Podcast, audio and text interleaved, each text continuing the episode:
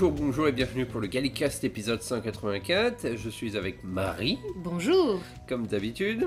Et aujourd'hui, nous allons parler d'un épisode très important pour la saison 1 puisqu'il s'agit de l'épisode d'Alec. Mais d'abord, nous allons faire les news.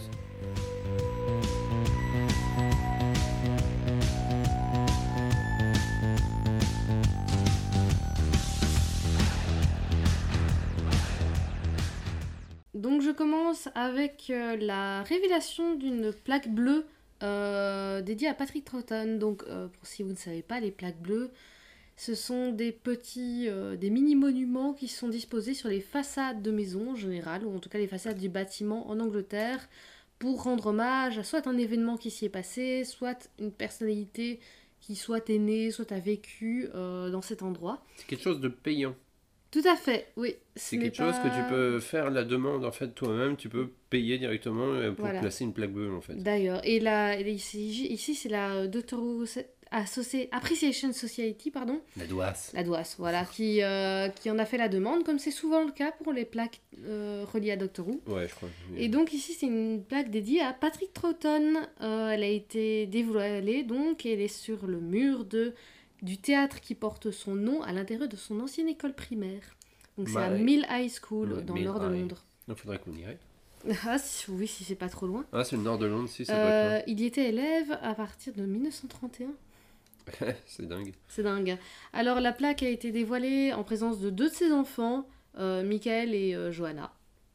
Et aussi en présence de plusieurs de ses amis, y compris Sylvester McCoy, donc le 7e Docteur, Fraser Hines, évidemment, ça m'aurait étonné qu'il n'aurait pas été là. Ça aurait été étonnant. Caroline Ford, Sophie Aldred, ainsi que d'autres personnalités. On a tendance à l'oublier, mais ouais, Caroline Ford qui est quand même elle est là depuis le début de Doctor Who, et elle est toujours en vie. Hein. Ah oui, ça fait partie des très anciens compagnons. Alors. Dans les autres news, il y a beaucoup de news en fait, parce qu'on en a pas fait beaucoup au dernier précédent Gallicast. Mais il n'y en avait pas beaucoup qui étaient sortis aussi. Ouais, il y en a eu un peu plus. Je crois que celle-là était déjà sortie, c'est juste qu'on l'avait zappée. Non, je ne me donne pas dans les souvenirs. Il y avait une autre plaque qui avait été inaugurée aussi. On avait parlé du Blu-ray de la saison 20, tu vois. Oui, tout à fait. Donc, ouais. Et du décès de John Nettleton. Il me semble, oui. Ah oui, tiens, on n'a pas parlé des novelisations, je vais rajouter parce que je viens juste de le voir. Les trois spéciaux seront disponibles l'année prochaine, en début d'année prochaine normalement, ou fin d'année 2023. Non, janvier 2024, je vois. Les trois spéciaux seront novelisés par Gary Russell, Mark Morris et James Goss. Donc pas les auteurs du scénario, puisque c'est Russell T Davies qui les écrit, je crois, les trois. D'accord. Mais ça peut être intéressant parce que parfois une autre personne peut avoir un autre regard sur la même histoire. Russell T Davies a dit que ce serait les versions complètes avec tous les dialogues supprimés, toutes les scènes coupées. Et puis être scénariste n'est pas être écrivain. Exactement. Même si apparemment il est très bon parce que je l'ai d'ailleurs, mais j'ai toujours pas lu. Mais celui qu'il a fait pour Rose apparemment est bien. Ok. Il avait peut-être d'autres travail à faire. Oui. Pour la petite anecdote, je sais pas que je suis un peu partagé sur l'idée de sortir d'une novelisation, mais en fait, à l'époque où ça sortait dans les targets, c'était parce qu'il n'y avait pas d'autre moyen de voir des épisodes, alors que maintenant, c'est vraiment, il faut qu'il y ait une plus-value, quoi. Mm-hmm. Donc, comme Rose l'était, d'ailleurs. Voilà, c'est ça. Donc, mais Russell T Davies a l'air de dire qu'il y aura plus. Eh ben ça, c'est bien, ça. Alors, on continue du coup avec la sortie du Doctor Magazine 593. Tu veux que je fasse le résumé ? Allez, vas-y. Je le découvre en même temps. Donc, avec en couverture, nous avons David Tennant qui a les cheveux roux. Oui, je pense que ça a été pris pendant la promo de Good Omens en fait. Possible. Et Donna Double qui a aussi les cheveux roux. Oui, non, pas le même roux. Ouais. Qu'est-ce qu'on a ? Oui, donc ils ont un article dessus. Un article, une interview, voilà, c'est ça. Apparemment, dans l'interview, parce qu'il est déjà sorti, hein, donc il y a des trucs qui disent que Donna Noble, enfin Catherine Tate est très mauvaise avec Internet. Ah oui, ok. Et apparemment, elle connaissait pas grand-chose à Doctor Who aussi. Ah oui. Dans les autres articles, on a une interview de Janet Phoenix, Sarah Sutton et du directeur du mini-isode The Passenger, qui était le mini-isode pour la promo du coffret de la 20e saison, du coup. Ouais. Voilà, c'est ça. On a eu encore une lettre du showrunner, parce qu'il écrit une lettre à chaque... ah oui, maintenant, voilà. Oui. Toujours le poll, le classement des épisodes du 60e anniversaire. Donc là, ce sont les analyses des 10e et 11e docteurs, apparemment. Il y a un article sur les scripts, sur le script éditeur Andrew Cartmel. Non, c'est... quoi ? Ah oui, c'est Andrew Cartmel, oui. Ouais, il parle de sa période. Oui. Ouais, après, c'est des différents articles, je dis principal, voilà. On va aller bientôt à Paris, donc oui. Ça veut dire que je vais pouvoir le récupérer. Oui, on va donc, enfin les avoir. Oui, oui. Bon, ça va, on les récupère assez régulièrement. Ouais, quand même. Tu nous parles du Sonic ? Ce Sonic, il a fait le tour du web. Il a fait le tour du web parce que donc Character Toys UK a sorti pendant le Comic-Con un tout beau, tout nouveau. D'ailleurs, il a été révélé en fait au Comic-Con le tournoi Sonic que Tennant utilisera pendant les 3 spéciaux, a priori. Toi, tu l'aimes pas? Bah, il fait trop mix-up. Après, il est pas laid, il est beau. Je suis pas très fan. Mais il n'est pas moche. J'aime bien son côté cruciforme. Mais son côté trop autoréférencé... Voilà. En fait, je trouve que maintenant, ils sont trop designés. Tu sais, ils sont trop réfléchis, ouais. Ouais, ils sont trop réfléchis.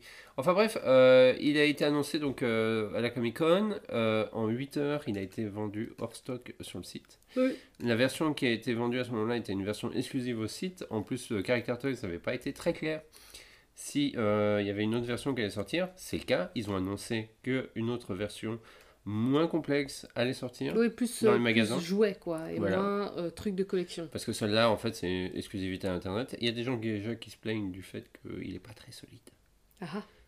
Mais, apparemment, tu peux changer la couleur de la lumière.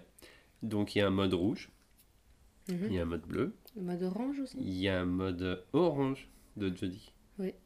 Et il y a un mode vert. Okay. Donc, il y a les 4 couleurs.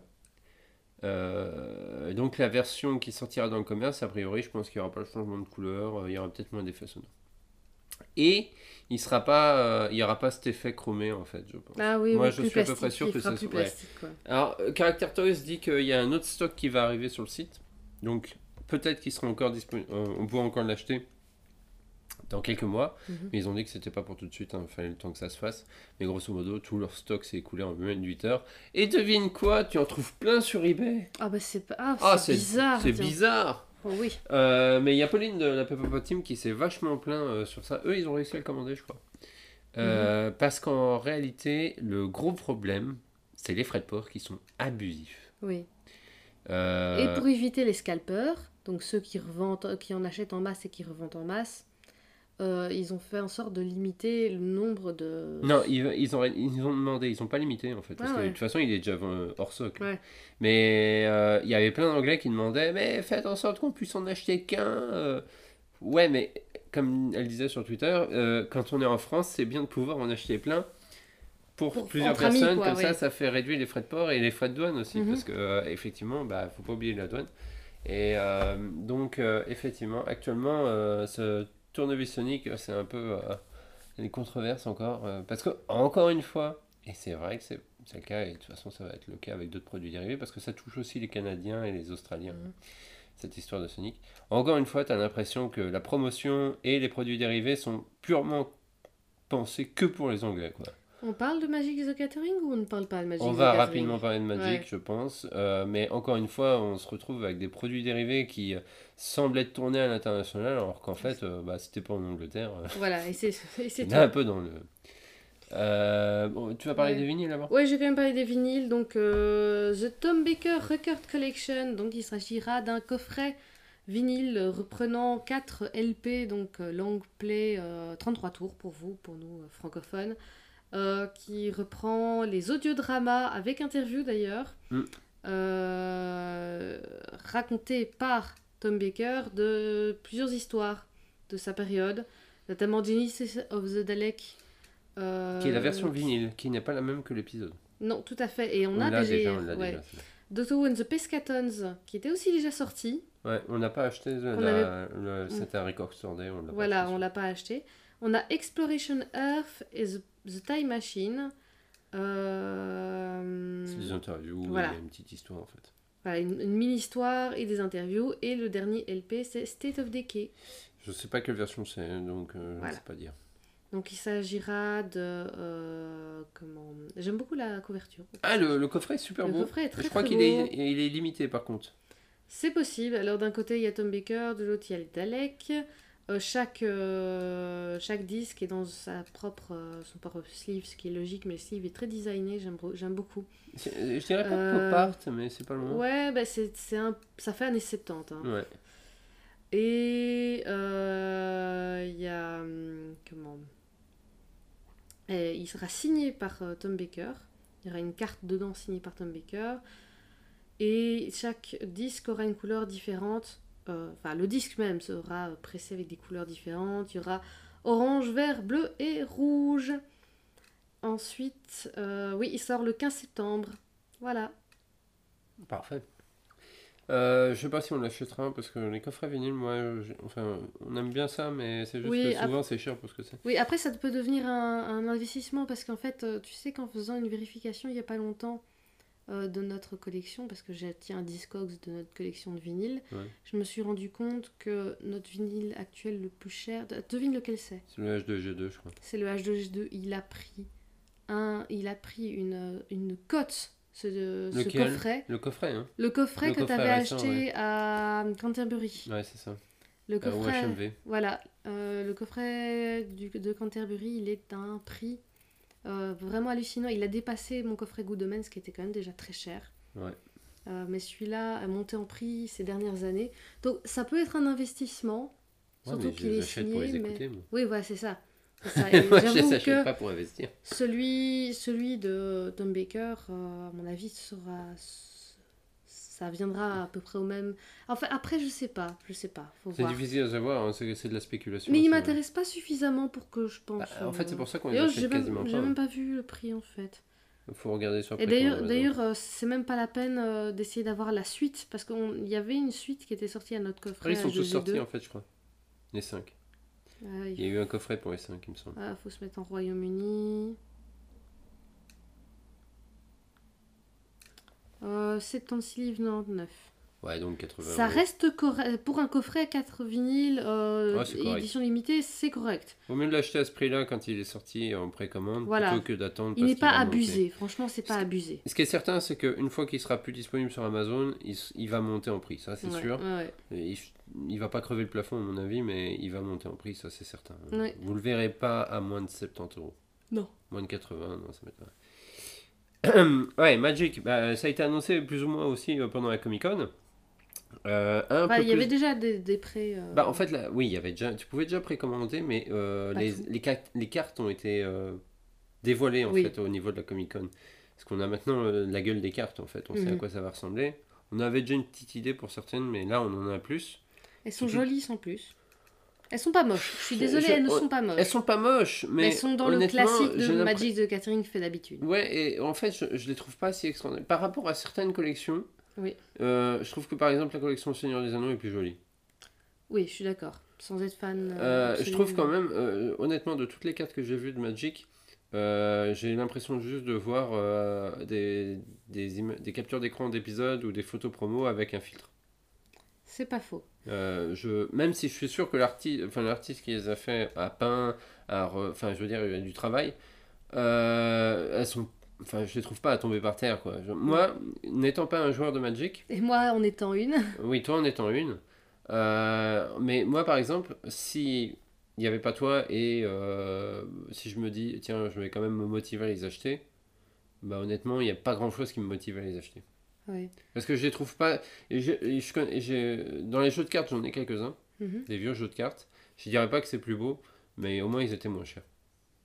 Parce que les cartes Magic sont excessivement chères pour... ils sont hors de prix et en plus, les 4 decks a priori vont sortir en français. Ça oui. Mais pas les boosters. Non. Ah, c'est con. Alors il y a quelqu'un qui disait sur Twitter qu'en fait les boosters c'était les mêmes cartes mais avec quelques modifications. Oui, c'est ça, c'est des... oui, tout à fait. En fait, si tu achètes tous les decks, tu auras techniquement toutes les cartes. Ouais. Bah, en fait, tu as des designs originaux dans les boosters collector. J'ai été voir les designs originaux. Bah, en fait, je pense que je préfère les decks. Ils sont plus cartoonesques, en fait. En fait, je crois que c'est peut-être les designs originaux que j'ai vus. Oui, oui, toi, t'as vu les originaux. Oui. En fait, ça se voit. Parce qu'il y a justement la comparaison entre un design original et un booster, notamment pour le 10e Docteur. Ouais. Et on voit Ten très bien dessiné, mais en très photoréaliste. Ouais. Alors que celui pour les boosters collector est beaucoup plus cartoon. Ouais. Tu vois. Alors, enfin bref, les boosters ne vont pas sortir en français, alors qu'ils avaient été annoncés. Mais je me rappelle du prix de la boîte, elle était abusée chère. Horrible, horrible. Mais bon, après, on n'est pas des spécialistes de la collection, donc si ça se trouve, c'était des prix... Non, mais même j'ai été voir un petit peu les commentaires de joueurs de Magic non fans de Doctor Who qui disaient « Waouh, c'est quand même... ça fait partie des boosters les plus chers. Des boosters les plus chers qu'ils avaient jamais vus. Ouais. En sortie, tu vois, et pas en revente ou un truc comme ça, vraiment en prix neuf. Ça faisait partie des plus chers. Moi, en fait, parce qu'en fait, il y a eu un article, vraiment, enfin un article, il y a eu 3 lignes de Magic sur le site officiel qui annonce l'arrêt l'annulation des boosters français et allemands. Oui. Et vu comment c'était tourné, t'avais l'impression qu'en fait, les decks n'étaient pas sortis en français et allemand aussi. C'était pas du tout clair. Et je trouve vraiment que la publicité que fait Magic sur ces cartes Doctor Who est catastrophique. Oui. Catastrophique. Et catastrophique, nous on a été... même le peu que j'ai vu des cartes, moi je suis pas spécialement choquée par l'esthétique parce que c'est l'esthétique Magic actuelle. Je préférais l'esthétique Magic du temps où moi je jouais, donc il y a une petite dizaine d'années quand même déjà, waouh. Mm. Et même encore avant parce que j'avais récupéré beaucoup d'anciennes cartes qui étaient très belles. Ouais. J'ai envie de dire que l'esthétique actuelle est assez lisse. Hein. Ouais. Par rapport à ce que ça peut être. Bah, les plus anciennes cartes sont plus jolies, je trouve. Tout à fait. Et qu'est-ce que je voulais dire déjà ? Et j'ai été voir un petit peu, j'ai un peu regardé les effets, bon, c'est intéressant, c'est du jeu moderne, comme moi je n'ai pas encore joué, mais bon, je peux m'y mettre sans problème. Mais les noms, je veux dire, quoi, ils ont eu juste le droit de taper ça d'autoroute, d'avoir les designs, ils n'avaient pas le droit d'avoir les noms des personnages, je veux dire, Jelly Babies, ça s'appelle les Jelly Babies, ouais. Pas de la food. Ouais, mais je pense que c'est le cas. En fait. Insecte extraterrestre, ouais, un Minoptera. Non mais déconne pas, en fait je pense que ça vient de ça, parce que la BBC n'a les droits finalement que sur la Police Box, oui. Le nom Doctor Who, ouais. Et les apparences des extraterrestres, parce que le reste appartient aux scénaristes respectifs. Oui. Et je pense pas que Magic se soit amusé à aller voir... à étoquer tout le monde, ouais. Donc si ça s'appelle pas un Zarbi, ou un Minoptera, à mon avis c'est pour une question de droit. Donc rien que pour ça, moi ça me déçoit un peu parce que j'ai l'impression de voir la moitié du travail qui a été fait en fait. Oui. Même si je comprends qu'il se soit pas lancé dans une mer de demandes de droit quoi, enfin dans un océan même. Mais d'un autre côté, bah ouais, pour la collection, j'ai envie d'avoir les 4 decks. Si franchement c'est pas possible, j'aimerais au moins avoir le deck classique. Bah nous on a commandé les 4 dans une boutique à Mons, qui apparemment quand on y a été il y a 2 semaines. 3 ouais. Ouais, on y a été il y a quelques semaines. C'est une boutique qui est spécialisée dans le jeu de rôle. La personne, il y a une personne dans cette boutique qui est en lien avec Magic dans le sens où elle suit les. Oui mais ils font des événements et tout ça, des tournois. Et apparemment, la seule chose qu'ils n'avaient pas encore, c'est les prix. Oui. Donc ça veut dire que les prix Amazon ne sont peut-être pas les prix définitifs. Il faut se méfier aussi. Oui. Parce que je me rappelle que quand on avait précommandé 2 des decks sur Amazon, c'était des liens qui n'étaient pas trouvables quand tu faisais la recherche. Tout à fait, oui. Il fallait aller sur le truc Amazon de Magic the Gathering, aller fouiller un peu... Puis finalement tu tombais par là. C'était vraiment au tout début de l'annonce et c'est à mon avis c'était vraiment très tôt dans la précommande. Oui. Et ils avaient l'air de dire oui mais ça n'intéresse personne, mais ils ont même pas ouvert les précommandes correctement. Il y a des decks qui n'étaient absolument pas précommandables. Ouais mais c'est surtout au niveau publicité dans la boutique. Rappelle-toi, ils nous ont dit vous êtes les premiers à nous le demander. Oui. Alors que bon, Doctor Who en Belgique, ça va quand même. Oui, puis celui du Seigneur des Anneaux avait eu beaucoup plus de... Ah, ils étaient accessibles, quoi. Oui, oui. Alors c'est honnêtement, j'ai l'impression de... J'étais prête à acheter un deck, honnêtement, parce que mon gros problème, c'est que si je replonge, ça va être terrible. Ouais, je sais. Ouais, parce que c'est cher. Ouais, je sais. Mais grosso modo, moi, j'ai vraiment l'impression qu'ils font le boulot à moitié pour cette collection Doctor Who. J'arrive pas à comprendre, parce que... Ok, Magic, s'ils se disent « Ah bah tiens, on va sortir des cartes de Doctor Who », c'est qu'il y a un marché. Mm-hmm. Et dans ce cas, faites quand même un peu de pub, quoi. Oui. Parce que là, en annulant les boosters, on a l'impression qu'ils disent « Ah bah il n'y a pas eu assez de précommande ». Oui, mais c'était quasiment impossible de précommander les boosters. Fallait connaître le lien pour les avoir affichés en français sur la page Amazon. Oui, oui. Parce que sinon, tu tombais sur une fiche de la version import, en fait. Oui. Et surtout, ils étaient à plus de 130€, je sais plus. Ils étaient horriblement chers. C'était affreux. Donc tu m'étonnes qu'à 130€, il n'y a personne qui veut acheter ça. Enfin, et si c'est des cartes, c'est des bouts de carton. À un moment donné, il faut se calmer, les gars. Non, mais après, tu vois, la licence t'aura peut-être coûté cher, voilà. Tu vois, oui, aussi. Bon. Hein, c'est peut-être ça. Hein, tu vois, à mon avis, ils ne mettent pas le prix. Mais ces derniers temps, Magic avait été fortement critiqué avec un autre système de cartes collector qui était uniquement accessible via leur site. Ouais, et les revendeurs, voilà, tous les revendeurs pouvaient pas commander, donc déjà ils avaient été critiqués par les revendeurs eux-mêmes, quoi, font vivre le truc. Qui font vivre le truc, ouais. Je me rappelle d'un temps, une boutique dans le 5e, Love Cube, quand tu es dans les années 90 et 2000, quand tu passais devant, tu avais tout un tas de vendeurs, enfin de collectionneurs de cartes Magic et de joueurs qui s'échangeaient les cartes à l'extérieur, quoi. Il y avait une file d'attente, quoi, pour les cartes Magic dans cette boutique avant. C'est plus le cas maintenant. Oui, moi j'avais commencé à jouer vers la fin de l'âge d'or, en tout cas en francophonie. Enfin bref. On verra bien. On vous tiendra au courant parce que nous on aimerait bien. Au départ on s'était dit tiens on fera peut-être un petit event, mais je suis pas très motivé parce que j'ai l'impression que ça va être le... J'ai pas envie de vous forcer à acheter des cartes à 80 balles pour jouer 5 minutes, quoi. Oui, mais si ça avait pété aussi cher, enfin bon. Parce qu'il y en a 4 en plus. Il y en a 4. Ça fait chier. Enfin, ouais, c'est hors de prix, quoi. Oui. Et puis, encore une fois, ils sont capables de... j'espère pas, mais dans 3 mois, de nous dire, ah bah finalement, la version française va pas sortir. Ouais. Oh, s'ils sortent pas en français, moi, j'achète juste le deck de Tom Baker et c'est tout. Hein. Moi, honnêtement, parce que j'en ai précommandé 2, en fait, et on en fait 2 chacun. Ouais. Mais j'avoue que s'ils ne sortent pas en français, je les achète pas. Ouais, tu t'annules. Ouais, parce que j'ai pas envie de collectionner les cartes en anglais à ce prix-là. Ouais, moi je précommande juste Tom Baker parce que j'ai envie d'avoir ceux de la classique et c'est tout. Voilà. Voilà, mais c'était très longue. C'était on crachait sur Magic. C'était une longue news. Hein. Ouais, mais la dernière news, c'est que cette semaine, quand vous écoutez Zericast, il y a le City of Death Tour qui est annoncé pour dimanche. On aurait dû en parler avant. Ouais, mais si, j'en avais déjà globalement parlé, mais on a la date, j'ai pas pu la confirmer plus tôt. Le 6 août, à partir de 11h, place Beaubourg, place du centre Georges Pompidou. Pour les vieux qui savent, c'était là où il y avait le grand pot de pétunia. Non, c'est véridique. Je te montrerai une photo.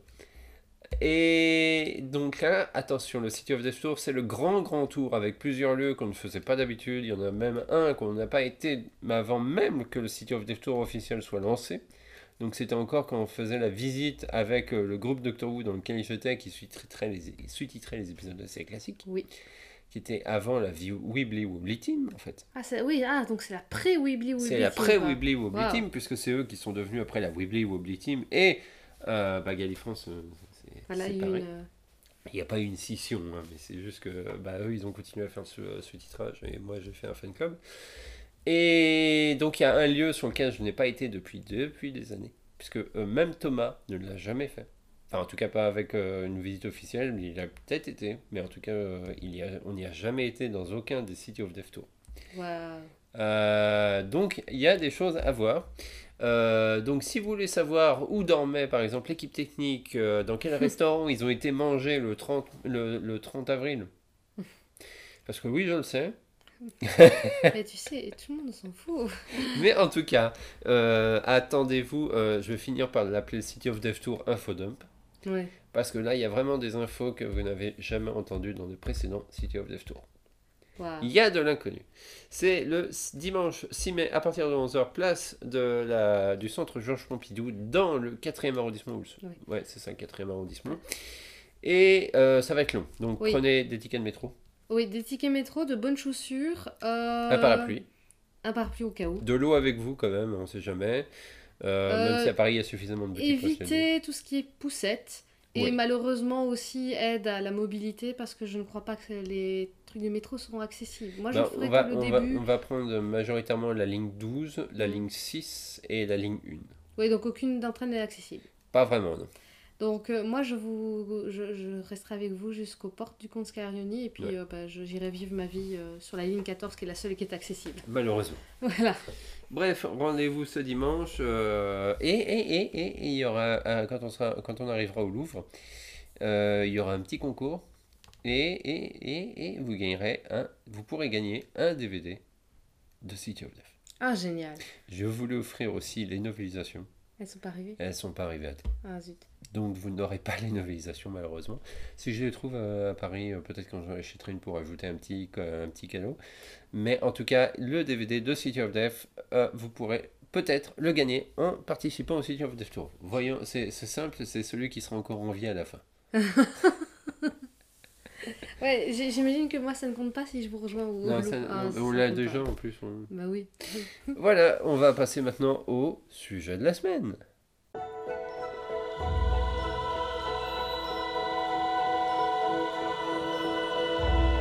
Bon, on va passer au sujet de la semaine, qui est donc l'épisode d'Alec. Oui, puisqu'on continue à... 6e épisode de la saison 1. À revoir toute la saison 1. Ouais, 6e épisode de la saison 1.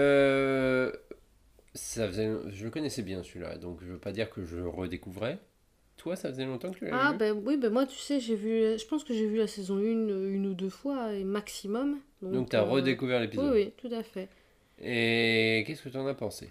Alors, je vais pas te mentir, j'en avais un meilleur souvenir. C'est vrai? Oui, mais j'ai quand même trouvé très bon. Ce qu'il y a, c'est que je l'avais mis vraiment au-dessus de tous les autres, en fait, à l'époque.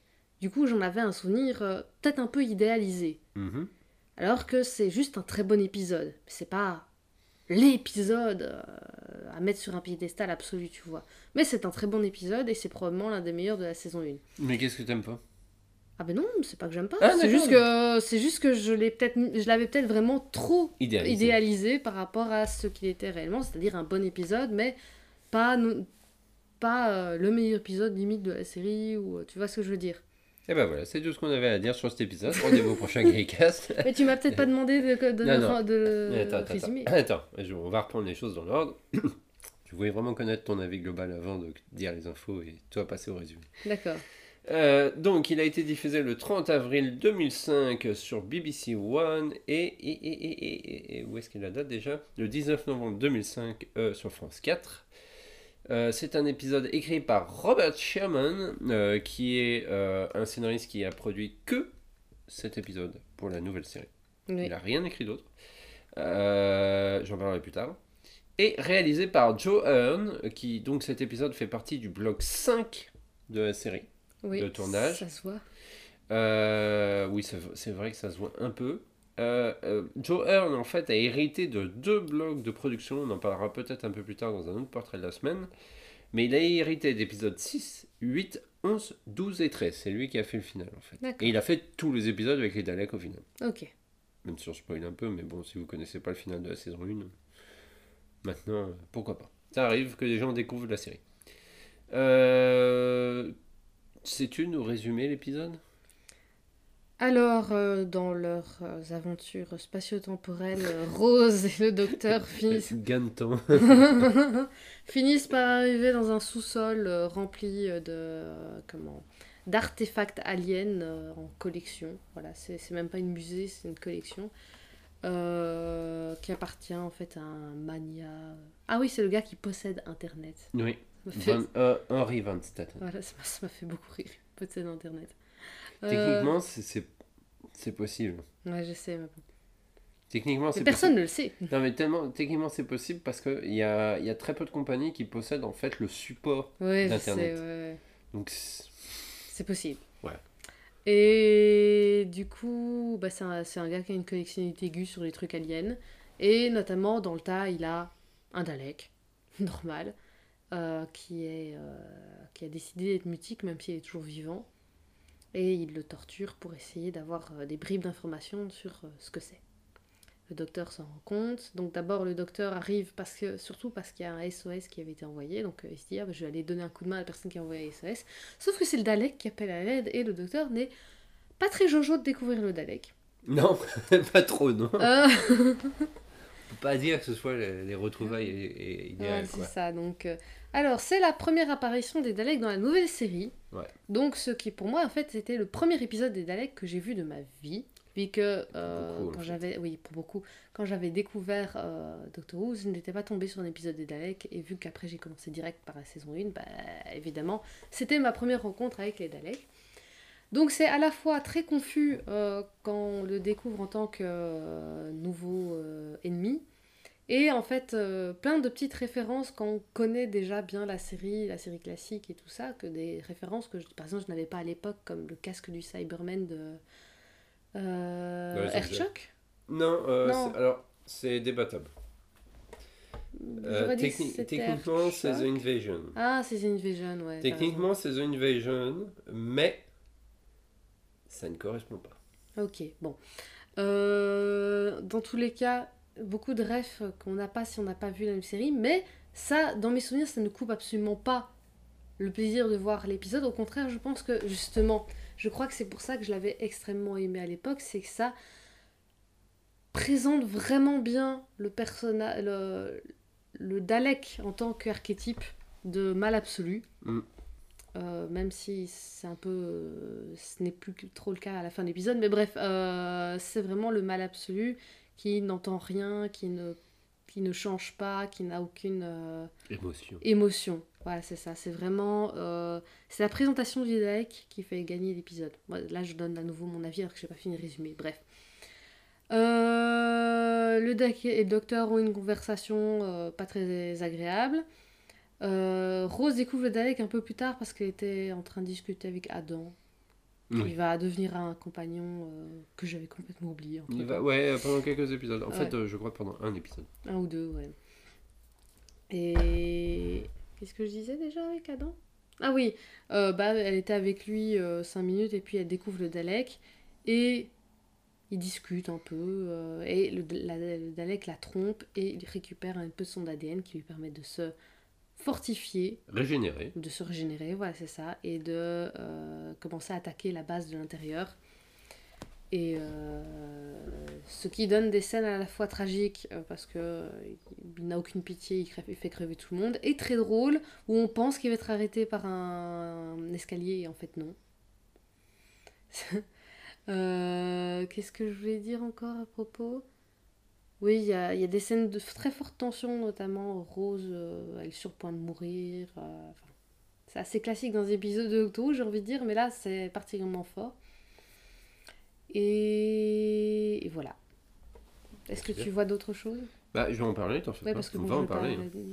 Je vais pas dire la fin non plus. Donc, concrètement, qu'est-ce que tu trouves de très bon dans cet épisode, considérant que c'est un épisode d'introduction ? Alors, ça, à la fois, ça donne vraiment la caractérisation du Dalek, sauf à la toute fin, mais on a une explication comme quoi c'est vraiment Rose qui l'a corrompu, en fait. Enfin, l'ADN de Rose qui a corrompu le Dalek, qui n'est plus aussi pur. On les voit bien caractérisés comme des nazis sur pattes. Sur roulette, plutôt. Des nazis sur roulette qui sont prêts à faire... à tuer le plus de monde pour le simple plaisir d'exterminer. Ouais. Voilà, parce que lui, il n'a plus rien à perdre, il n'a plus rien à gagner, ce Dalek, donc en soi, il pourrait juste prendre sa retraite. Mais non. Son job, c'est exterminer, il va exterminer. Donc, et surtout, en miroir de la caractérisation du Dalek, c'est la caractérisation du docteur, qui est extrêmement forte, et c'est là où en fait, ça va crescendo dans l'histoire. Au fur et à mesure des épisodes, on voit de plus en plus le docteur qui a fait la guerre, quoi, qui a perdu beaucoup de choses, qui est vraiment détruit psychologiquement par ça, et surtout tordu psychologiquement par ça, pas tordu dans le sens fou, dans le sens ça l'a tellement torturé, voilà, c'est torturé le mot que je cherchais, ça l'a tellement torturé qu'il est plus maître de ses propres émotions. J'avais oublié à quel point le 9e docteur est très impulsif, est très Colérique. Colérique et dur, en fait. Et là, ça se voit. Ça... En fait, tu sais à quoi ça me fait penser ? Non. Bah, à ce qu'aurait dû être Colin Baker. Ouais. Parce que c'est ce qu'il voulait un peu avec Colin Baker. Mm-hmm. Sauf que ça marche pas avec ce qu'ils ont fait. Non. Alors que là, ça marche. Ouais, là, ça marche, oui. Tout à fait. Parce qu'il est quand même beaucoup plus impulsif, il montre beaucoup plus ses sentiments. Enfin, il s'énerve très rapidement, quand même, oui. Eccleston. Mais... Et je peux, du coup, je commence de plus en plus à comprendre pourquoi est-ce qu'Eccleston, on préfère presque l'oublier. Enfin, beaucoup de fans préfèrent oublier. Je veux dire, il y a des fois, ouais, moi j'aime bien le premier Docteur, on me parle de Tennant, en fait. Oui, l'horreur. Mais bon, c'est des gens qui ont regardé la série de loin, tu vois. Oui, c'est vrai, c'est vrai. Et il a fait qu'une saison aussi. Il a fait qu'une saison qui n'a pas été très souvent rediffusée en France, je pense, notamment. Ouais, moins que. En fait, le truc, c'est que le ratio est assez injuste parce que Tennant, il a 4 saisons. Ouais. Donc, de facto, même s'il est rediffusé en même temps, Tennant a automatiquement beaucoup plus de visibilité que de Eccleston, quoi. Ouais. Tu sais, Eccleston, s'il y a un épisode chaque jour, tu t'as vite fait la saison. Hein. Ouais. Ouais, c'est vrai. Alors que Tennant, déjà, que la France Télévisions a tendance à diffuser 3 épisodes à la suite, tu vois. Donc en 3 jours, c'est fait. Eccleston, c'est fini, ouais. En 4 jours. Ouais. Mais voilà, c'est ça. Mais donc voilà, c'est vraiment la caractérisation de son Docteur qui est très particulière et qui du coup ne colle pas avec l'image que des gens qui regardent tout comme ça, donc pas forcément des fans absolus, ont du Docteur. Et ils ont comme image du Docteur un mec vraiment sympa. Ils ont Tennant. Ouais, non, c'est clair. Enfin, ils ont Ten en tête. Et ils ont pas Eccleston qui est dur, qui est torturé, qui a décidé de torturer le monde aussi. Donc voilà, qui n'est pas sympa. Voilà, c'est pas un Docteur sympa, mais c'est un Docteur intéressant. Ouais. Moi, je ferais un parallèle intéressant, enfin, je pense. C'est qu'en fait cette première saison et en particulier cet épisode là me rappelle beaucoup du feeling de la toute première saison avec Cartmel. Ah ouais. Où t'as un Docteur qui est beaucoup plus sauvage. Ouais, un beaucoup plus sauvage, pas dans le même style, non, pas du tout, mais dans le sens où c'est ses compagnons qui influent sur son état d'esprit, parce que Dalek est le point de bascule par exemple pour le 9e Docteur, pour récupérer un peu plus de son humanité. Oui. Surtout que ça se voit vraiment dans cet épisode-là où il est beaucoup plus... il sacrifie Rose, par exemple, dans l'escalier. Mais il regrette. Mais il le regrette, et dès qu'il sait qu'elle est en vie, qu'est-ce qu'il dit à Van Staten ? Je l'ai déjà tué une fois, je veux pas recommencer. Ouais. Et c'est vraiment... Et je pense que c'est pour ça que lorsque le 9e Docteur se régénère, il se régénère en... 10e Docteur, parce que c'est Rose qui a tellement influé sur le Docteur qu'il devient ce Docteur idéal, finalement. C'est pour Rose qui devient ce Docteur idéal. Ouais, c'est peut-être... Non, mais c'est vrai, c'est une bonne vision des choses. Et c'est peut-être pour ça aussi que les gens aiment tellement David Tennant. Et surtout l'interprétation de David Tennant, parce qu'effectivement, dans la tête des gens, le Docteur, c'est ça. Voilà. Alors beaucoup moins qu'Eccleston, ou même ce qu'il y aura après, parce que même Matt Smith, il l'est encore, mais c'est pas le cas de Capaldi. Oui, donc Capaldi, il y a beaucoup de gens qui ont arrêté à Capaldi, en fait. Ouais. Et qui ont beaucoup de mal avec Capaldi, alors que ils ont pas de mal avec la fin. Oui. Ils ont du mal avec le début, en fait. Oui. Bah, moi aussi, j'avais du mal avec le début de Capaldi, mais pas à cause de Capaldi, à cause de certains des scénarios que je trouvais pas. Enfin, ça avait une période un peu creuse, même. Enfin bon. Voilà, moi. Enfin, ça, c'est un autre débat. C'est mon avis personnel. Oui, c'est vrai. Après, faudrait que je les revoie. Il faut les revoir. Mais ça va, on y arrivera avec le Gaycast dans 10 ans. Ah. Cette histoire donc a été écrite par Rob Shearman. Mm-hmm. Alors, si vous le connaissez pas, on en parlera un peu plus en détail dans le portrait de la semaine. Mm-hmm. Mais en fait, il a écrit beaucoup entre guillemets pour la série classique, en tout cas pour le hiatus, puisqu'il a écrit chez Big Finish, il a écrit des nouvelles, et surtout en fait, Russell T Davies lui a demandé en fait de refaire une adaptation d'une histoire qui s'appelle Jubilé, sorti chez Big Finish il y a très longtemps, enfin il n'y a pas si longtemps que ça, mais c'était une histoire récente il me semble, Je vais juste regarder le numéro, mais en fait, c'est pas une histoire très vieille par rapport. C'était pas une histoire très vieille parce qu'elle est sortie en 2003. Voilà. Bah, c'est ça, le Main Range n'est pas si vieux en fait. Et, hein, et elle est sortie, c'était la 40e histoire. Oui, voilà, c'est ça. C'était vraiment au début du Main Range. Je sais plus à combien on en est. Hein. Ah, bah de toute façon, il est fini le Main Range maintenant. Il y en a presque 300, je crois. Et surtout, bah, en fait, comme elle date de janvier 2003. Ouais, mais non, j'ai commencé en 99, donc oui. Ça, en fait, ça coïncide en fait à peu près avec le moment où Russell T Davies a commencé à travailler sur sa version. Oui. Donc Rob Shearman a finalement, on lui a proposé quand même assez tôt, après Jubilé, de faire cette version-là. Enfin, après, c'est pas une adaptation exacte de Jubilé, parce que j'ai réécouté justement. Et en fait, dire que c'est un remake de Jubilé, c'est un peu tiré par les cheveux. C'est juste qu'il a pris certains éléments, donc le Dalek sur Terre, prisonnier. D'un collectionneur. Une scène de torture, mais qui l'a vachement allégée pour l'épisode. Parce qu'elle était quand même un peu plus trash. Enfin, ah oui, beaucoup plus trash. En fait, c'est ça, c'est peut-être aussi pour ça, c'est qu'en fait, je n'avais pas revu Dalek depuis que j'avais écouté Jubilé. Ouais, c'est possible. Et du coup, à mon avis... T'avais Jubilé en tête, je crois. J'avais Jubilé en tête, en partie. Et grosso modo, c'est à peu près, je dirais, tout ce qui a été repris. Parce que l'histoire de Jubilé, je vais la résumer rapidement. Mais en fait, ça n'aurait pas passé en épisode. Déjà, ça n'aurait pas passé en épisode, et c'est un scénario typiquement Big Finish, qui passe en audio. Si vous êtes habitué à Big Finish, c'est typiquement le genre d'histoire que vous aurez, mais qui est trop complexe pour la télé. Surtout pour les téléspectateurs lambda, je dirais. Parce que, en fait, le docteur et Evelyn Smith, qui suivent donc un message de détresse, encore une fois. Donc c'est la même chose. Sauf qu'ils se retrouvent dans un Londres alternatif. Qui est encore un peu féodal, mais où il y a pas un roi, en fait, il me semble. Enfin, si, c'est le roi. Mais enfin, j'ai pas trop compris le côté politique. En tout cas, c'est un Londres alternatif où chaque année, ils font une fête par rapport au moment où il y a eu la guerre avec les Daleks, puisqu'il y a eu 100 ans, il y a eu une invasion de Daleks que le docteur a déjouée. Oui. Sauf que le docteur Colin Baker ne se rappelle pas du tout avoir déjoué ça. Oui, donc il ne l'a pas encore fait en fait. Voilà, c'est une timeline complètement alternative. C'est un peu l'épisode comme Pertwee avec les Daleks en fait. Oui. C'est une histoire qui n'existe que dans l'histoire. Parce qu'à la fin de l'histoire, en fait, elle n'existe plus dans la timeline. C'est un paradoxe en fait. Et donc l'histoire est beaucoup plus dark, à tel point qu'à un moment, en fait, on voit dans le château, il y a un prisonnier qui est le seul survivant de la bataille. Et il se trouve que c'est Evelyn Smith qu'il rencontre. Et Evelyn Smith, en fait, découvre qu'il s'agit du docteur Colin Baker, donc le 6e docteur, dont on a amputé les jambes parce qu'il a essayé un peu trop souvent de s'échapper. Okay.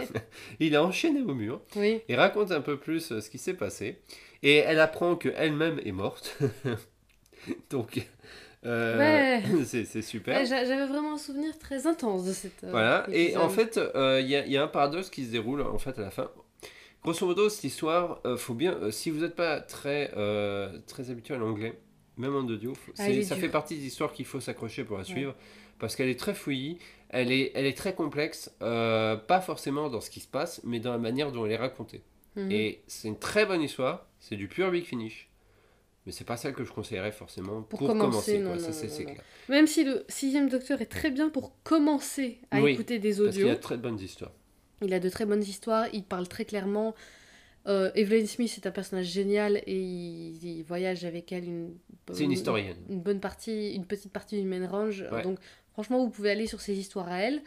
Mais cette histoire-là est vraiment compliquée. Donc, elle est assez compliquée. Mais en fait, quand je l'ai réécoutée, en ayant eu en tête l'épisode d'Alec, j'ai compris ce que Russell T Davies y avait probablement vu et ce qu'il voulait reprendre, parce qu'effectivement, les points qu'il a repris pour son scénario sont parfaits en fait pour réintroduire les Daleks. Oui, ça je suis tout à fait d'accord. Pour moi, ça n'aurait pas pu être mieux, parce que ça aurait fait un peu... Bah, d'ailleurs, honnêtement, la réintroduction de Cyberlane, de ce dont je m'en souviens, est vraiment plate. Elle est aussi assez référencée, mais elle est en 2 épisodes. Oui, elle est longue, elle est en 2 épisodes, et surtout, c'est une invasion, c'est tout. En fait, Cyberlane, c'est un peu un remake de The Invasion. Oui. Parce qu'il y a un personnage qui ressemble à Tobias Vaughn aussi. D'ailleurs, référence, c'est une anecdote, mais dans le premier épisode, je crois, c'est le camion qui kidnappe en fait les SDF qui vont servir à devenir des Cybermen. C'est pas Cibus Industries qui est là-dessus. C'est, je crois, International Electromatic, donc c'est l'entreprise que l'on voit dans The Invasion, qui appartient à Tobias Wand. Enfin, en tout cas, pour revenir sur Jubilé, l'histoire est pas longue, hein, c'est en 4 parties en plus, comme les épisodes de la série classique d'ailleurs. Mais j'ai compris en fait ce que Russell T Davies y avait vu. Mais elle nécessitait clairement d'être réécrite de zéro. Voilà, elle n'était pas adaptable pour la télé. C'est pour ça, honnêtement, les deux histoires valent le coup. C'est deux, je dirais pas que c'est deux visions, mais c'est deux manières d'écrire la même vision. Ouais. C'est plutôt ça. Donc, moi je dis, si vous avez aimé Dalek, franchement, vous pouvez tenter, une fois que vous serez peut-être un peu habitué aux audios, tentez Jubilé. C'est une excellente autre manière de tourner autour de cette idée. Et il y a un truc que j'aime bien en fait en plus dans cet épisode Dalek, hein, je parle. C'est le moment où le docteur se retrouve dans la salle où il y a le Dalek, mais il est plongé dans le noir, donc ce qui fait qu'il voit pas le Dalek, ce qui est purement pour la mise en scène. Oui. Parce que tu comprends pas pourquoi il n'y a pas de lumière au final, alors qu'il voyait sur les caméras, c'est un problème. Et il y a ce moment où le docteur est tout sympa et dit voilà, je viens vous aider. Et il y a le moment, en fait. Il y a le basculement. Il y a le basculement déjà qui se fait dans cette scène avec le docteur qui pète un câble, mais je trouve que moi à chaque fois ça m'irrisse un peu le poil, c'est d'entendre le Dalek qui dit Doctor. Parce qu'il y a ce côté. Là tu vas voir en fait le basculement au moment où le docteur comprend que c'est Dalek et au moment où le Dalek a compris que c'est le docteur qui est en face de lui. Et il y a la même chose d'ailleurs dans un autre audio de Colin Baker, j'ai oublié le nom, mais c'est un audio avec Davros. Et c'était un des retours de Davros. Je suis pas sûr que tu l'as écouté celui-là. Je pense pas, non. Parce que j'ai pas écouté d'audio du tout avec Davros. Non, mais c'est un qui est très réputé. Et moi, ce que j'adore dans cet audio-là, en fait, c'est que t'as le docteur qui tombe sur une planète et il découvre que des gens, en fait, ont retrouvé une version congelée de Davros. Et il est en train de... Tu sais, de dire à Von Staten, enfin, un personnage similaire, de dire « Mais non, il faut le détruire, c'est un type extrêmement dangereux, c'est ça ?»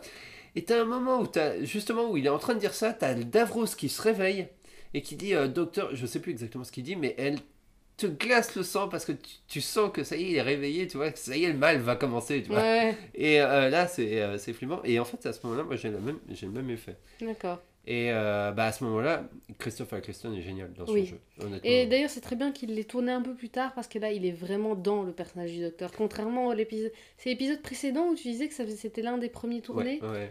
Là, ça se voit qu'il est déjà bien installé et il fallait qu'il soit bien installé dans le rôle pour être bon. Pour une telle scène. Hein. Pour cette scène-là. Ça se voit en fait parce que t'as un peu. On a vu donc The Second Coming il n'y a pas si longtemps que ça. Oui.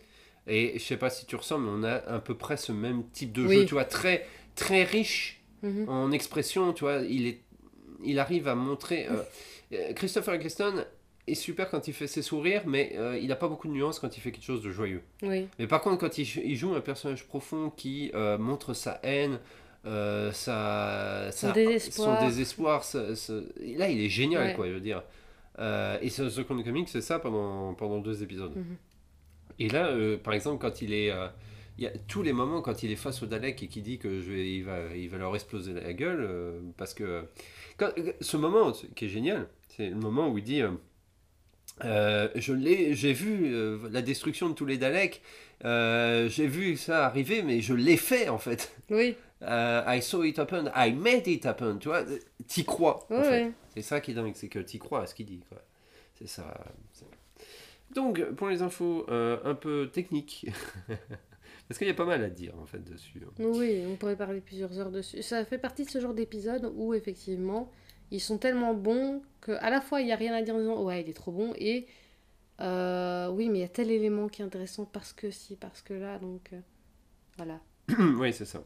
Vas-y pour la technique. Donc, le tournage a commencé le 25 octobre 2004 au Musée National de Cardiff.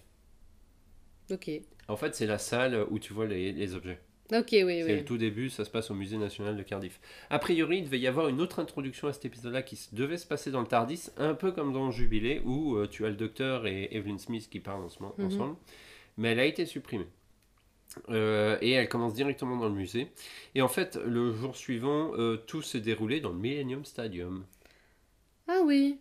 C'est pour ça qu'on a de longs couloirs en béton. Voilà. Et qui tournent plusieurs fois au même coin. Bah oui, bah ça c'est normal. Puis il y a des escaliers. Voilà. Donc tout s'est passé apparemment. Alors apparemment, il y a certains fans qui avaient réussi à trouver des passages, notamment dans la scène, tu vois, où il y a tous les soldats qui sont autour du Dalek et où tu vois Billy Piper et Adam qui sont au coin. Apparemment, il y avait des fans qui avaient réussi à trouver un interstice et qui criaient « Billy Piper, Billy Piper !» pendant le tournage de la scène. Apparemment, Adam a été malade aussi pendant le tournage. Ça se voit un peu qu'il n'est pas en grande forme. Ouais. Ce que je ne savais pas, c'est que c'était un acteur apparemment qui a tourné dans Coronation Street. Il était quand même assez, apparemment assez déjà connu parce qu'il signait des dédicaces au moment du tournage. Ah ouais. Quand les gens le croisaient. Il y a beaucoup de débuts pour ça, puisque c'est donc la première histoire avec les Daleks. C'est la première histoire où Nicholas Briggs double les Daleks dans la nouvelle série. Parce que c'est la première fois qu'il fait une voix, parce que jusqu'à présent, c'était pas lui qui faisait les voix des extraterrestres. C'est le premier épisode de Adam. C'est la première apparition des Cybermen. Aussi, oui, effectivement. Dans... même s'il est mort, même si c'est qu'un casque, c'est la première apparition des Cybermen. Sur la petite étiquette qu'il y a sur la boîte en l'envers, il y a que ça a été trouvé dans les égouts. Ah ouais.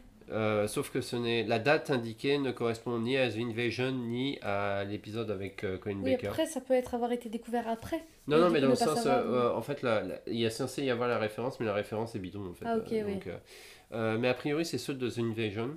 D'accord. Il y a une arme, pardon, il y a un bras de Slevin. Effectivement, oui.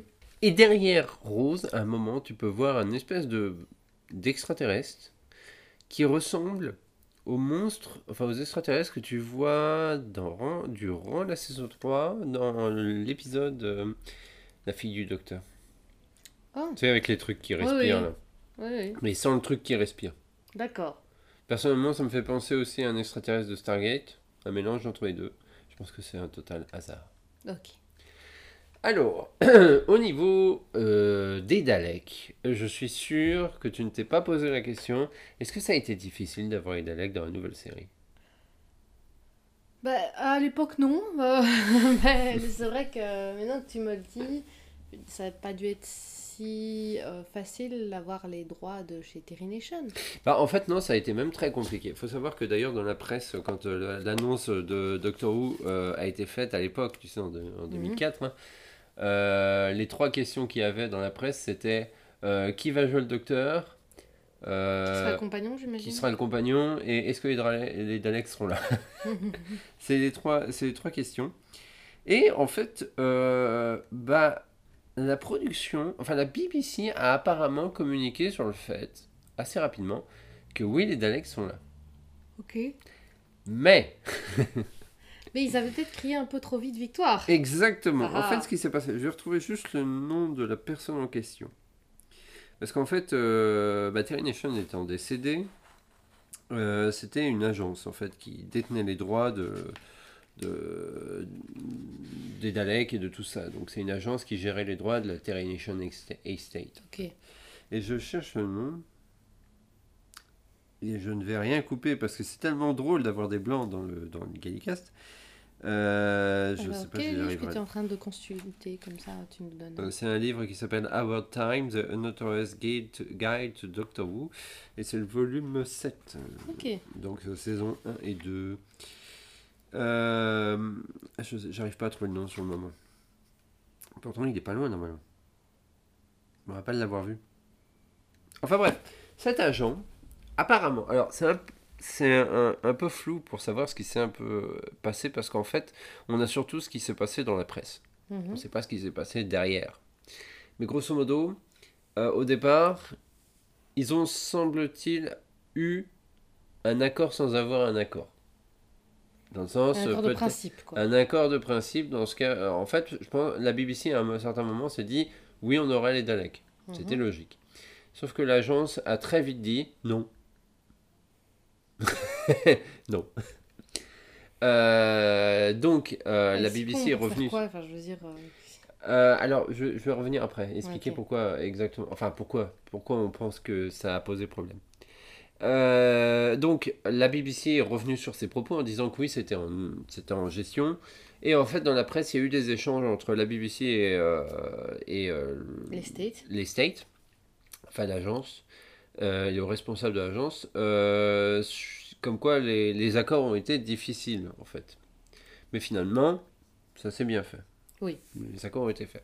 Pendant ce temps-là, littéralement, en fait, ça s'est passé littéralement pendant que Rob Shearman a écrit son scénario et aussi pendant que l'épisode allait être produit.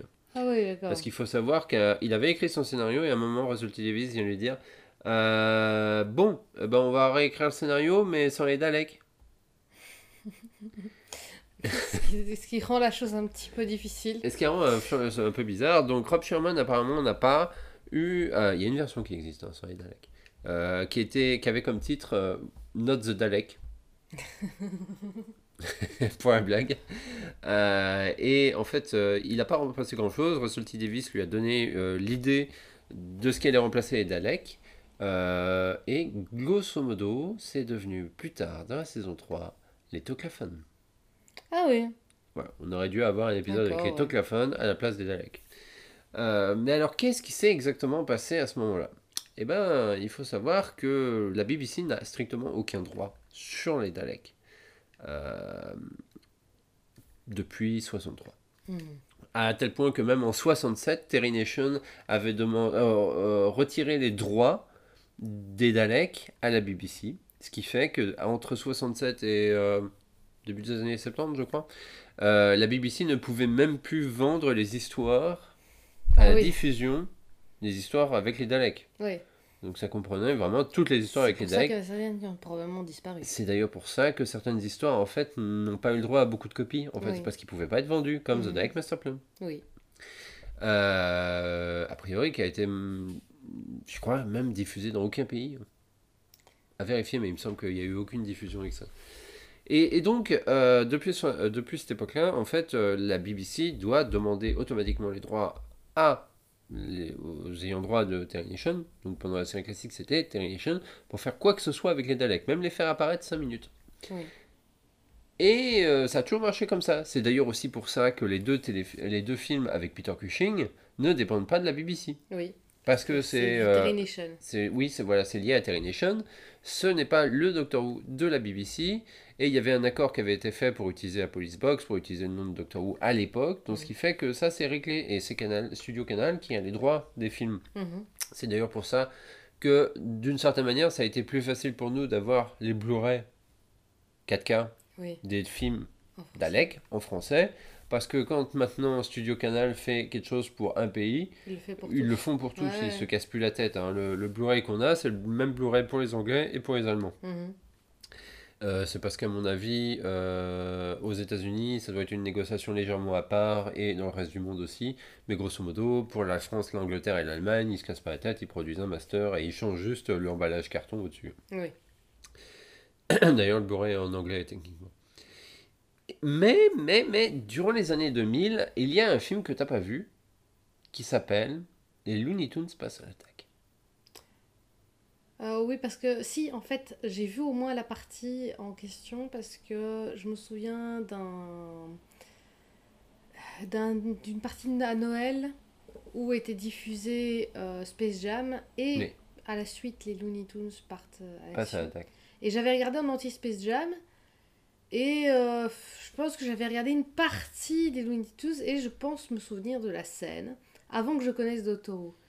Mais c'est parce que la scène, quand je l'ai été la revoir après en me disant ah oui c'est vrai apparemment il y a les Daleks dedans, j'ai été voir la scène et je me suis dit oui la scène je la connais, c'est juste qu'à ce moment-là j'avais pas repéré les Daleks effectivement puisqu'il y a bien des Daleks dans cette scène. Et oui et alors il y a une théorie. Parce qu'on n'a pas, le détail des accords qui ont été signés entre la BBC et les ayants droit. Et on ne sait pas exactement ce qui s'est passé. Parce qu'avant les années 2000, il ne semblait pas y avoir de problème pour que la BBC utilise les Daleks. Parce que les Daleks ont été utilisés dans pas mal de publicités. en dehors de la BBC, mais en tout cas, les Daleks étaient présents, quoi. Mm. Mais en 2003, il y a eu ce film. Et vraisemblablement, d'après ce que j'ai entendu dire, Joe Dante, quand il a produit son film, n'a pas demandé l'autorisation aux ayants droit de Terry Nation, mais a demandé l'autorisation à la BBC. Ah, ah, c'est gênant. Apparemment. Du coup, ça a dû tendre un peu les... Ça a été résolu, puisque les Daleks sont quand même dans le film, hein, sinon ils auraient été coupés. Mais apparemment, en fait, c'est parce que c'était pour... d'une part, pour éviter que la BBC... En fait, ils ont voulu faire chier la BBC, grosso modo. Oui. Ah, tu nous as fait chier, on va te faire chier. Voilà. Ouais. Et... Mais... Ça, voilà, c'est la théorie. C'est ça que... C'est difficile de savoir toujours les accords qu'il y a parfois pour des droits, parce que c'est pas des choses en fait qui se font à porte ouverte. En fait, oui, c'est toujours avec des avocats, parce que c'est toujours compliqué, c'est toujours du blabla juridique, c'est « Ah oui, vous avez le droit d'utiliser pour ça, ça, ça et ça ». Et au final, bah, ça s'est bien terminé. Mais donc, on a failli avoir un moment, il y a peut-être une dimension parallèle dans laquelle l'épisode ne s'appelle pas Dalek, mais Toclafanes. Ok.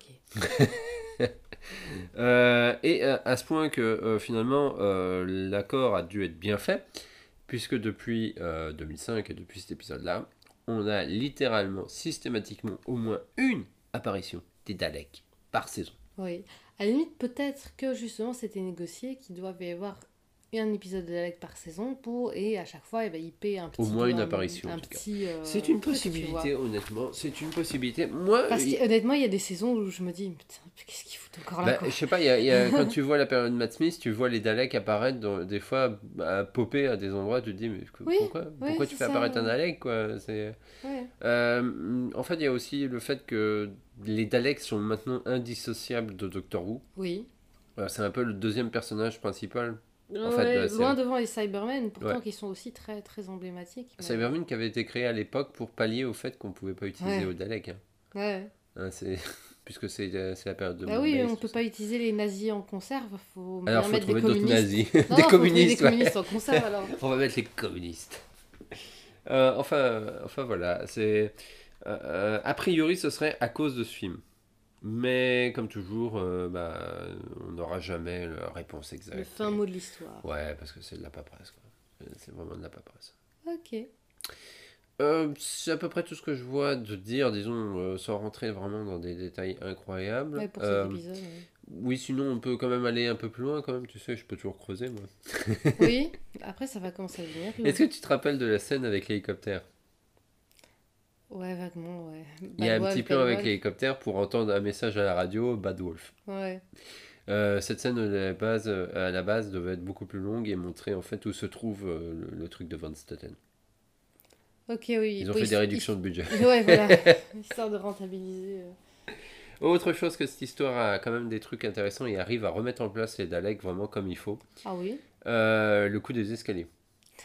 Oui. Il y en a beaucoup qui disent que c'est la première fois que les Daleks montent un escalier. Ben non, en fait, c'était le cas dans la saison 25, durant la dernière histoire où ils apparaissent. Remembrance of the Dalek, exactement.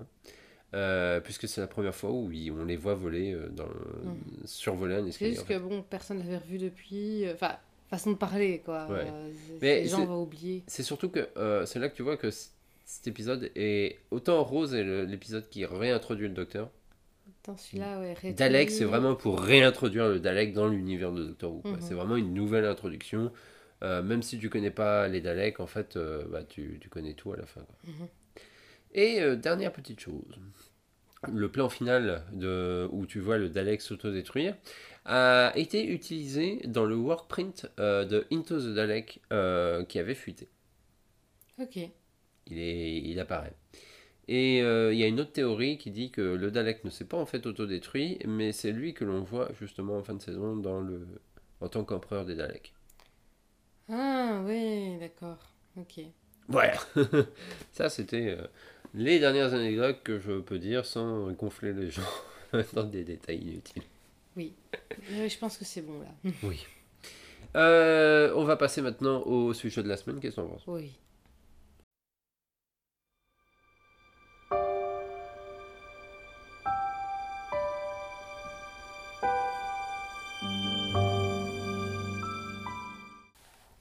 Et donc cette semaine, tu vas nous parler de Robert Shearman ? Exactement. Ah, c'est bien quand on est bien connecté. Donc, Robert Shearman, c'est forcément un scénariste dont vous n'avez pas forcément entendu parler si vous suivez que la nouvelle série, en fait. Oui. Je crois même que toi, tu connais de nom vaguement, mais tu ne sais pas vraiment ce qu'il a fait, en fait. Je ne retiens pas le nom des scénaristes. Non, tu ne retiens pas le nom des scénaristes. Mais par contre, alors, ce qui est assez drôle, c'est que toi, tu as déjà écouté des trucs qu'il a fait. Tout à fait. Parce que tu as écouté Jubilé. Oui, tout à fait. Et surtout Holy Terror. Ah, Holy Terror, qui fait partie de mes audios préférés. Ouais. Bon, je l'ai écouté il y a très longtemps, malheureusement. Ouais, mais il faut que tu réécoutes. Mais on va en parler juste un tout petit peu. Je vais parler un tout petit peu du personnage. Donc, il est né en 1970, le 10 février 1970. Il a dans les 53 ans. Il est né dans le Sussex à Horsham. Ok. Je crois qu'on connaît Horsham. Je suis sûr qu'on y est déjà été. Ah, bien sûr, on était. C'était pas très loin. On y est. Pas... En fait, ça fait partie des villes qu'on traverse quand on va vers Brighton. Exactement. Ouais. Donc, il est principalement auteur de pièces de théâtre, en fait. Il a surtout officié d'ailleurs au début de sa carrière dans le théâtre. Je vais pas trop faire de pièces sur le passage de la pièce de théâtre parce qu'honnêtement j'y connais rien. Vous n'y connaissez rien, personne n'y connaît rien. En non, tout cas pas chez nous quoi. Malheureusement le théâtre c'est toujours très centré sur le pays même où ça se passe. Et c'est ça qui est dommage. Et c'est très rare que ça aille au-delà quoi. Et je dirais même que le théâtre anglais et le théâtre français c'est vraiment deux approches complètement différentes. Oui tout à fait. C'est pas le même type de pièce qu'on voit. Et c'est même pas du tout dans le même jeu. Moi, j'avoue que, par exemple, j'ai du mal avec le théâtre français, à la française. Parce que le théâtre français reçoit beaucoup d'influences. Bah, Molière, Marivaux et Vaudeville. Ouais. Voilà. Et les Anglais, c'est Shakespeare et compagnie. Ouais. Oh. Comme la librairie. Voilà. D'ailleurs, Shakespeare et compagnie, on passera devant pendant le City of Death Tour. C'est le 6 août. Oui. 21h11, place Beaubourg. Donc il a surtout œuvré dans le théâtre. Mais pour Doctor Who, il a commencé dans un truc qui va te faire marrer. Quoi, les BBV ? Ouais, exactement. Son premier travail pour Doctor Who. Est-ce que c'est. Dis-moi que c'était un audio avec Essa Poil. Non. C'était un audio, mais avec Sylvester McCoy qui s'appelle Punchline. Ok. Donc c'était un espèce d'audio déguisé du 7ème Docteur. Oui. Ça, c'est sûr. Mais je crois pas que je crois pas l'avoir encore écouté d'ailleurs. Et mais non, c'est pas celui avec Aïssa Poil. Ah. Ah les BBV. Il a surtout aussi travaillé pour Big Finish, notamment The Holy Terror qu'on va parler maintenant, The Chimes of Big Ben avec Paul Magan. Of Midnight pardon, The Chimes. Chimes of Big Ben, c'est un épisode du Prisonnier. The Chimes of Midnight avec le 8e Docteur donc Paul Magan. Et bien sûr, Jubilé, dont on a déjà parlé dans la section précédente.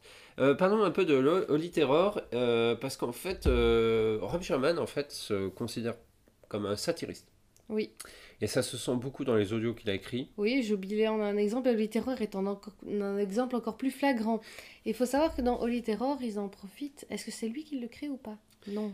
Non, il reprend un personnage.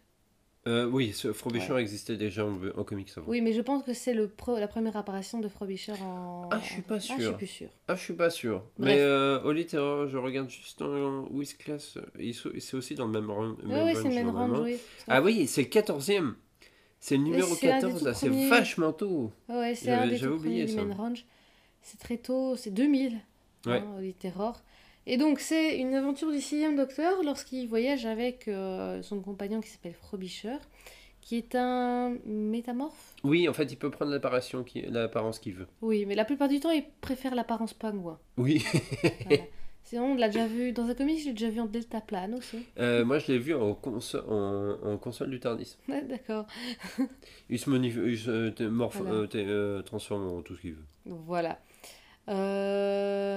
Donc... c'est Frobisher. Et lorsqu'il voyage, il est plus en bas en pingouin. Et notamment dans cette histoire où il arrive dans une société où les gens le prennent pour un dieu. Oui, c'est ça. En fait, c'est une société très bizarre. Oui. Qui semble parfaite à première vue, tu vois. Tout est beau, tout est magnifique. Et plus tu continues l'histoire, plus...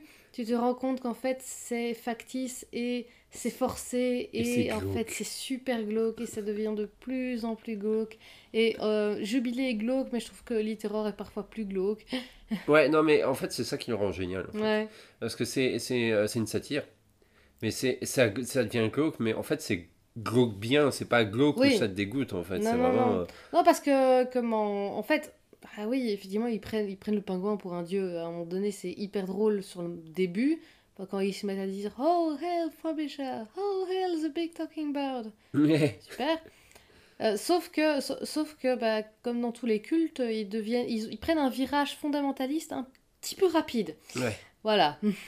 Et extrémiste, voilà, ça va rapidement dans le glauque, dans le sens... ouais, référence à ce qui peut se passer en vrai, parfois ouais. dans certains cultes, on va dire. Alors, apparemment, oui, c'est bien la première histoire audio de Frobisher. Oui, ça, je m'en souvenais. Hein. Ouais, de toute façon, 14, c'est normal que ce soit... C'est vachement tôt, quoi, ouais. 14. On l'a en CD, d'ailleurs. Je sais pas si tu ne l'avais pas fait dédicacer, celui-là. Oui, il est dédicacé par Colin Baker. Encore une histoire de Colin Baker. Franchement, Colin Baker en audio, ah, c'est ça top. Rock du poney. Voilà. Et par contre, je trouve, effectivement, il est compliqué. Non, il n'est pas tellement compliqué, honnêtement. Ça fait partie des audios avec lesquels vous pourriez commencer. Ouais, c'est juste comme il est glauque... Voilà, ça dépend de votre humeur. Là, c'est plus une question d'humeur, mais complexifié. Il n'est pas ultra complexe comme Jubilé. Non, c'est ça. Donc, voilà, ça dépend si vous êtes d'humeur à avoir une satire. Satire, ça peut être intéressant. Ouais, honnêtement, oui. The Chimps of Midnight, une aventure du 8e Docteur. Celle-là, je ne l'ai pas écoutée, je crois. Moi non plus. Toi non plus. Non, parce que j'ai quasiment réécouté le 8e. Moi, j'ai écouté son Main Range et je ne me rappelle pas de l'avoir... Enfin, son Range, mais je ne me rappelle pas de l'avoir qui soit... Je vais juste regarder dans quoi... Il est ? Parce que je ne me rappelle pas qu'il soit dans son Range à lui. Je pense qu'il est dans le Main Range. Oui, il est en 29e place. Et je crois qu'on l'a par contre celui-là, il me semble. Non ? Ça me dit rien du tout. Non, je pense pas qu'on l'ait. Celui-là apparemment est aussi... Par contre, Season of Fair qui suit, je suis sûre que je l'ai écouté. Celui-là, tu l'as écouté. Côté littérature, parce qu'en fait, il a surtout écrit. Ouais. Il a écrit pour les 10th Doctor Adventure, The Frozen Waste, qui est en fait une histoire qui se trouve dans le recueil... The Story of Martha. D'accord. Alors ce recueil-là, il est sorti et il se déroule entre les deux derniers épisodes de la saison 3. Oui, quand elle va... Quand elle fait le tour du monde. Voilà. Ouais, okay. Donc c'est un recueil d'histoires. Ça m'étonne qu'il n'y ait pas eu d'histoire sur la période où... Après, il y en a peut-être eu et je ne m'en suis pas rendu compte. La période de flux où Yaz et Dan... sont en voyage avec le prof là. Alors, en fanfiction peut-être. Ouais non. Mais officiel, il n'y a que 3 romans qui sont sortis avec Jodie Whittaker. Ah oui c'est vrai. Et ils sont sortis en première saison. Je les ai d'ailleurs. Oui c'est vrai mais j'ai pas sorti d'autres en fait. En fait je crois que c'est peut-être une question de moyens. Oui. Parce que bon ils faisaient rien parce qu'ils pouvaient rien faire, ils n'avaient pas le budget. Ouais, et je crois que c'est aussi un manque d'intérêt. La période Chibnall et Whittaker, c'est un peu le parent pauvre de la nouvelle série. Hein. Ouais, ça c'est clair. Il a écrit aussi pour les Short Trips. Alors les Short Trips, en fait, c'était on a 2-3, non ? Ah, on les a quasiment tous. Ah, c'est vrai. Coup de bol dans une boutique à Bruxelles. En fait, les Short Trips, c'était des recueils de nouvelles qui étaient publiés par Big Finish. Voilà. Il y en a eu 3 en fait qui ont été édités par BBC Books à l'époque et ensuite Big Finish a édité en reprenant le même titre. D'accord. Sur le BBC Books c'est facile, c'est Short Trips, More Short Trips et le 3e c'est un truc aussi qui tourne autour de ça. Il a écrit une histoire pour le Doctor Who Annual et aussi pour le Doctor Who Storybook. Sinon c'est surtout pour Big Finish. Il a écrit Cherzo aussi pour Big Finish. Ah, ça me dit quelque chose. Attends, c'est... Celui-là, je crois qu'on l'a. Attends, montre-moi la couverture. C'est le blanc. Il est très difficile à suivre, celui-là. Oui, justement, j'ai essayé de l'écouter, mais j'ai eu... C'est celui où il y a une toupie. Ouais. Oh, purée, j'ai rien compris. Et il y a aussi My Home Private Wolfgang, qui était une histoire de... Celui-là ne me dit rien. Il a aussi écrit en fait des aventures de Bernice Summerfield. Ouais. Il en a écrit deux. C'est en fait dans les recueils. Je me demande s'il n'y en a pas un des deux, Jay d'ailleurs. Il a écrit On Van Again et Meanwhile. Il a écrit The Maltese Penguin, encore une fois pour Big Finish. Ah, je pense que je l'ai écouté. Mais je ne l'ai pas. Celui-là, c'était un offert pour les abonnés en fait. Ouais, en fait, ce qu'il y a, c'est que bah, à un moment donné, j'ai récupéré quelques fichiers, on va dire. Et je l'ai écouté celui-là. Il a écrit The Holy Terror. Donc, et surtout, il a écrit le Doctor Who Unbound Deadline. Deadline, je crois que c'est le tout premier avec un premier docteur alternatif. Ah non, c'est All Mortality. Deadline, je vais juste regarder. C'est avec le premier docteur, il me semble. Ah non, c'est avec Derek Jacobi. Je pense pas l'avoir écouté celui-là. C'est avec non, moi non plus. Ah, ou aussi, mais je crois qu'il m'est sorti de la tête. Je sais plus, j'avais écouté jusqu'au troisième docteur alternatif, là, avec. Où il travaille. C'est le troisième. Ouais. Donc, à mon avis, j'ai écouté les trois premiers. Les autres, bah, je crois qu'on a que les trois, en fait. On a que les trois premiers. Possible. Et Fatum 5, c'est le deuxième. Hein. Ouais. Ouais, donc voilà, j'ai écouté les trois premiers. Voilà. Donc, Rob Shearman, honnêtement, c'est un très bon scénariste. C'est un très bon scénariste. Je dirais pas qu'il a... Enfin, si. Non, honnêtement, tout se vaut. Dans tout ce qu'il a écrit, en tout cas, de tout ce qu'on a écouté, tout se vaut. Je trouve pas qu'il y ait des trucs qui soient moins bons. C'est du très bon. C'est dommage qu'il n'ait pas plus écrit pour la nouvelle série. Mais je peux comprendre qu'en fait, c'est un one-shot pour lui. Il se sent pas spécialement à l'aise, je crois, avec l'écriture de séries télé. Et c'est parce qu'on lui a demandé d'adapter sa propre histoire, tu vois. Ouais. Et il était content de faire, à mon avis, l'adaptation de sa propre histoire, mais qu'il n'avait pas spécialement envie de faire des histoires pour la télé. Ouais. Alors, cela dit, en 2021, et ça, je le tiens de Wikipédia, par contre, parce que je n'ai pas trouvé l'interview qui en parle, vu qu'il n'y a pas la notation sur Wikipédia pour une fois. Mais apparemment, dans une interview de 2021, il aurait dit qu'il avait travaillé sur la production de la saison 5. Et qu'a priori, il était parti pour écrire quelque chose, mais il a décliné.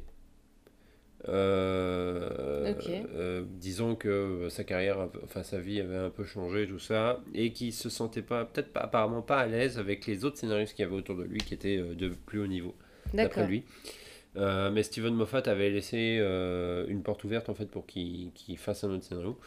L'histoire montre que bah, c'est jamais arrivé. Avec le retour de Russell T Davies, peut-être. On ne sait jamais. Mais sinon après, il a écrit d'autres livres, d'autres books. Il a écrit ses propres livres en fait. J'en connais aucun, mais vraiment aucun. Pas sûr qu'il y en ait qui été édité en français en fait. Non, je pense pas. Si tu sais me le donner comme ça, je regarde vite fait. Il a écrit en fait un guide aussi sur X-Files, Millennium et The Lone Gunman, les trois séries de l'univers Chris Carter. Ok. Il a co-écrit un des bouquins, enfin même les deux, je crois, mais il y a peut-être qu'un volume où les deux volumes sont sortis, parce qu'il devait y en avoir trois. C'était une série de livres qui s'appelle Running Through Corridors. En fait, c'est Rob Shearman et Toby Haddock qui se font un marathon de l'intégralité de la série. Ah, c'était eux qui faisaient ça. Ouais, je crois. Ah, ouais. Et en tout cas, il a co-écrit le premier. Il me semble qu'il est dans le deuxième aussi, parce qu'il me semble que le deuxième est sorti et que la fiche Wikipédia n'est pas à jour. Et je crois pas que le troisième soit sorti. Je vais essayer de regarder les bouquins, mais il me semble pas que... Enfin, je n'en vois pas qui a été édité. Ça me dit rien, en tout cas. Pas en français, en tout cas. Non.